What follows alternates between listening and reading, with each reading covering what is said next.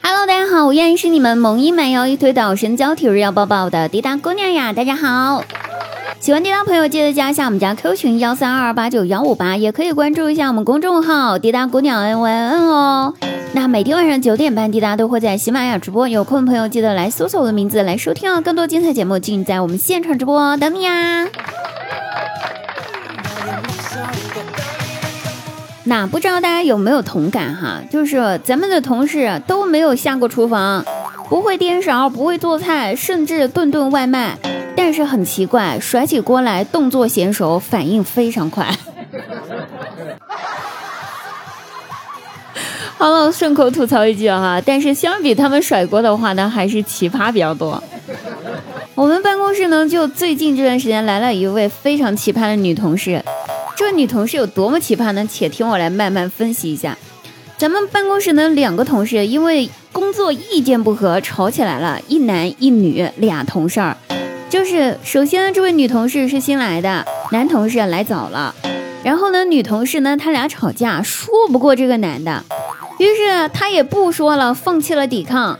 干嘛呢？以为他就这样放弃就要跟他吵架的时候，谁知道这位女同事气呼呼的从自己的包里面翻了好久，终于掏出了自己的香水，对着那位哥们儿的衣服就是一顿上下狂喷啊！最后恶狠狠的对那位男同事说：“哼。”今天晚上你就等着你媳妇儿和你拼命吧！我不和你吵了，等你回家让你媳妇儿帮我收拾你。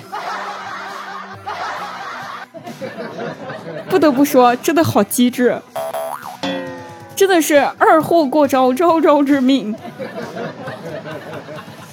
我记得吧，我们这二货女同事刚来公司的第一天，嘿，这姑娘是个百分之百的路痴，还好人不是个白痴。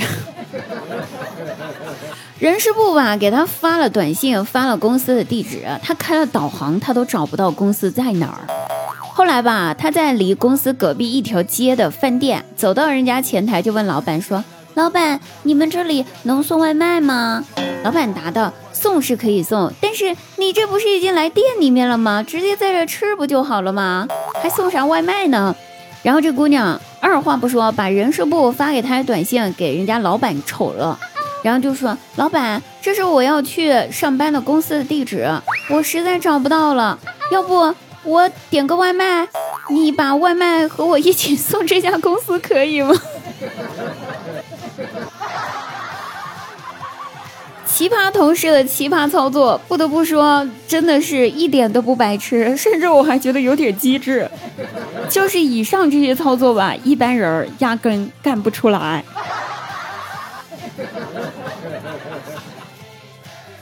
还有公司上个季度吧，业绩不错，小组发了奖金之后，然后就说去聚餐，就去了我咱们当地一家餐馆，就以那种鸭全席，就鸭的所有的部位，然后呢全部都有的驰名的一家饭店。服务员上菜之后吧，每端来一盘菜都要给大家介绍这是鸭子的哪个部位，比如说这是鸭脖，这是鸭胸，这鸭腿，这是鸭后后脖颈啥的。反正既然是鸭全席嘛，所以肯定是把鸭的部位都上完了。上完之后，嘿，还有一道菜，最后一道菜端上来了，奇了怪了，不是鸭子了，是一只鸡。大家都在等着，就想着说，呵，这服务员看你咋介绍吧，这跟鸭子有啥关系的时候，我们那二货女同事张口就来，她说这道菜我知道，这是。鸭朋友，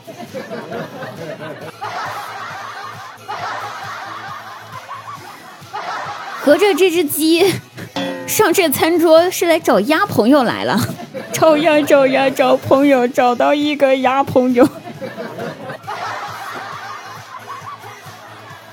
这种令人窒息又毫无任何错误的对话，我真的太熟悉了。